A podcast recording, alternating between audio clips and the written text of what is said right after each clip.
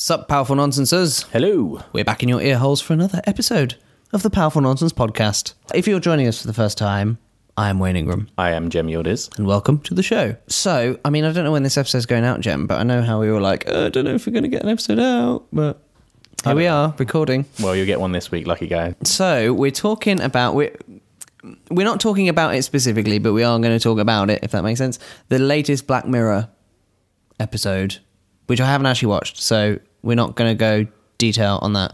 But the concept of interactive TV and interactive film. Um, Number one, I'm just fully shocked that you haven't watched it yet. so no, as, as I'm explaining to you over text, I am in, I've introduced the girlfriend to Black Mirror, and Basically, she's banned you from watching it. basically yes. Shocking. Well, I've banned myself because I was because actually no, t- uh, full credit to her. She was like, "I want to watch Bandersnatch," and I was like, "So do I." I said, "But I want you to watch. I want you to watch the rest of Black Mirror." But you don't first." need to. It's completely I independent. know, but I wanted. To, Rubbish excuse. it's it's my own doing. It's not her fault. It's my own doing. I've been stubborn, and we've powered through. We got through like six or seven So- episodes in like three or four All days. I'm going to say is give at least, I don't know, three to four hours for when you watch it. Really. Because if you're like me and you're curious and you want going to try all the options. Exactly. Right. Okay. How long is it? Well, I suppose it varies, isn't it? I think it can go well over like four hours or something like that. But there's so many. I think there was like seven alternative endings. So, if you don't know anything about Black Mirror Bandersnatch, This then ain't going to be a spoiler episode. yeah, because I've told Jem under no circumstances must there be any spoilers. But the concept of Bandersnatch as a piece of media is this idea that it's a little bit like choose your own adventure. I was showing my girlfriend's daughter the Give Yourself Goosebumps books. Oh yeah, they're the ones. I, and I'm, was just about to say get, that. You can get them on Amazon, so I'm going to order. She doesn't listen to this. uh, I'm going to order them for her I used to love those books. because they. I spent so Flicking much away time. to the page and then going, actually, now I'm going to go back. I loved it. It was the best freaking thing. Um, but yeah, so this whole choose your own adventure thing, which um, really started out in books. Um, where you you know you'd read the story and then at the bottom of the page it'd be like if you want to turn left turn to page 695 if you this is a really big choose your own adventure book I don't think I've ever read that Goosebumps. But if you want to turn right, go to page three. Um, and then, depending on where you went, it would, you know, present different things. And there were also um, there were certain books that got more complicated. Where um, uh, what are they called? Fighting fantasy books? Is it called something like that? Where it's a choose your own adventure book, but also there are dice involved because you might fight monsters and things like that. Mm, and that's pretty cool. um, but that's where the whole choose your own adventure thing kind of started. Um, and now it's surfaced on TV. And I've got to say, actually, when I first found out that Bandersnatch was going to be choose your own adventure, I was kind of like, why has it taken so long? What, like, what technicality wise, or just because why hasn't anybody else ever done that before? kind of both. Um, I mean, people have done it on YouTube a little bit, but but YouTube's a very um, clunky platform to try and do it with. And also, now that they've got rid of annotations anyway, you can't really do it now. Um, but for Netflix to take so long to do a choose your own adventure, it seemed like the obvious thing to do. I think as well With the you- platform. you've got to understand like they they know that you've got to do it well from the off, That's or it will never happen again. That's true. and I think they pulled it off on here, and I Mm. think obviously it went viral. It was memed. Everyone was banging on about it. Mm-hmm. I enjoyed it. I loved it. And actually, I watched it with a group of friends, and so we were all like, "No, no, do Voting, that, do this." on the decisions. And yeah, stuff. exactly. So that was quite fun, and I think again, it just comes back to what we say about millennials. It's all about experiential. I think we want to feel involved. Mm. It's like now if like you go to the theater, you want to be immersed in it. You want to be part of the show. So I think this is just another way that TV's doing that. But for me, the interesting part is just this fact that. Um, like millennials or people are willing to actually interact with the TV while it's going. I think Yeah. it keeps us engaged. It means Yeah. you're not walking away. It's kind of like very easy nowadays, just kind of watch something, but then also be on your phone. Yeah. And so I think I have to put my phone on the other side of the room when I'm watching I know TV it's a good now. thing to do. That's what I'm like. I'll just go put I it out in the I hall, to. especially if you're watching a film. But then even then, you like take half time break and stuff. Uh, it, uh, it it's a thing, right? And I, and I think you're totally right about it. Like engaging You have to stay the audience because you have to pay attention. Um, I mean, obviously, I'm talking hypothetically because I've not done it, um, but I can see why that's so important.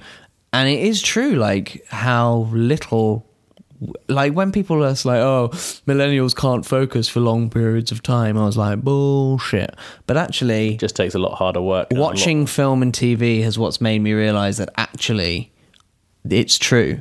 And I'm I was listening to a podcast about like turning off notifications on phones and stuff and getting rid of apps and I was kind of like, Do you know what? I think I'm going to start doing it and see if I can wire my brain back into long-term focus because I do think that that's going to be one of the big skills that's going to differentiate you in the workplace market. Hmm, potentially. But anyway, that's a huge tangent. I know you went straight off the pa- off the path. What I wanted to say was, I think that like it just shows that this interactive TV is coming, and I think the main way this is going to work is like retail, online retail. Mm-hmm. And so for me, it's like at certain points you might see someone wearing that T-shirt, and then at that point it kind of says in the corner of the screen like add to Amazon basket mm-hmm. and those sort of things. And for me, that's kind of quite interesting. That's where I see actually a new use for it as well, mm-hmm. as well as the kind of obviously just getting to choose certain things. I think mm-hmm. it's quite gimmicky, and I imagine the next person that comes along and tries to do this, they're either going to get shot down or it's going to be that like you have to be so careful when you're trying to add a new medium Yes. because it's yeah. so easy for someone to be like, no, that's not good, and it was.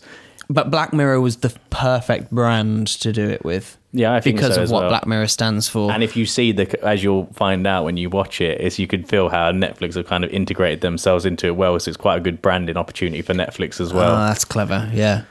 Um, my other thing that popped into into my mind is we know that the cinema structure struggles.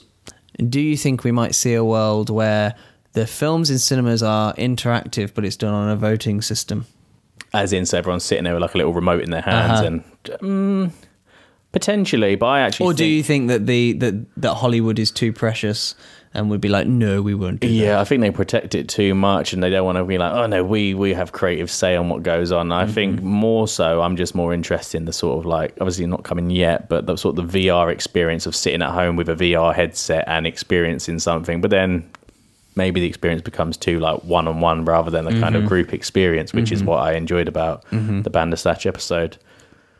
I mean, I do have to say, uh, this isn't new technology. This isn't a new concept, and much like many things in the entertainment world, it made it way its way to porn first. you see all of those kind of well, I don't obviously. Um, Um, what are you talking about, uh, but you know those. It was a big fad in the porn world for a while, wasn't it? The kind of Also- also- guided pornographic experience where you get to choose what she does to you. But in the and same way, you think back to like Big Brother back in the day, like you got to choose what camera you wanted to watch. Do you remember that? Oh yeah, So that was kind of like a I way. I forgot about that. So in the same way, that was very, very new for its time. It's like you mm. get to be the the watcher in whatever angle you decide to be in. Oh, do you want to mm. watch them in the tub or do you want to watch them in the bedroom? Do you want to listen mm-hmm. in on the bathroom and stuff like that? And so that was a way where sort of reality TV sort of integrated this sort of interactive, Yeah. the viewer being part of the actual show. Yeah, but I do think the choose your own adventure bit is the bit that that changes the um well changes the whole scenario because Do you know would be quite cool? I just thought in my head. Imagine if Lord of the Rings or someone created the world where you get to choose in the same way, like on certain games, you get to choose. Okay, Mm-hmm. I'm going to start off as an elf, or I'm going to start as a warrior, and then you see the film come together from different angles. Because oh that's a dream right there. there you go. That's a dream right there. But I think given given that Bandersnatch has gone down so well, I wouldn't be surprised if um, whoever it is that's got control of the Goosebumps brand goes down and give yourself Especially for kids, I think it'd be incredible.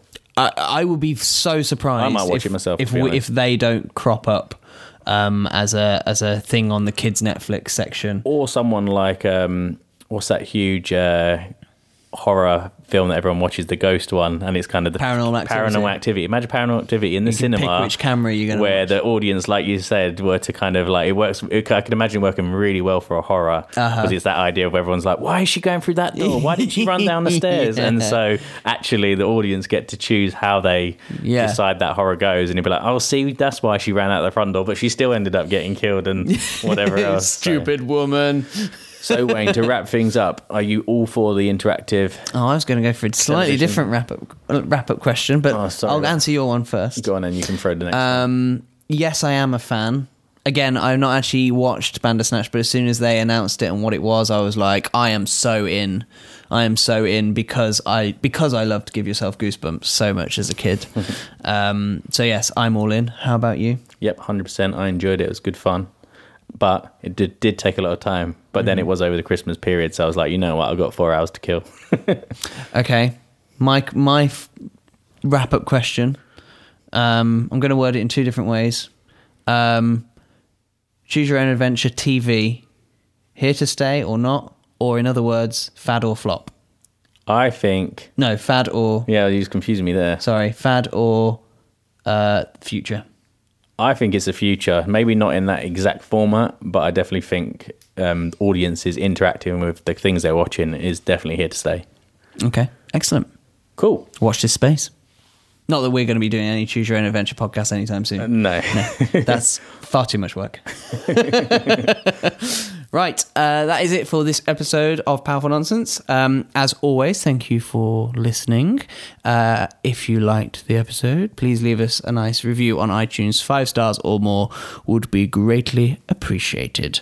Oh, and also let us know what you think about Choose Your Own Adventure TV. Any i- any TV show ideas you got? and send Wayne spoilers on Twitter. Don't you f- I dare you. I dare you. Don't you dare. I will I will destroy all of you.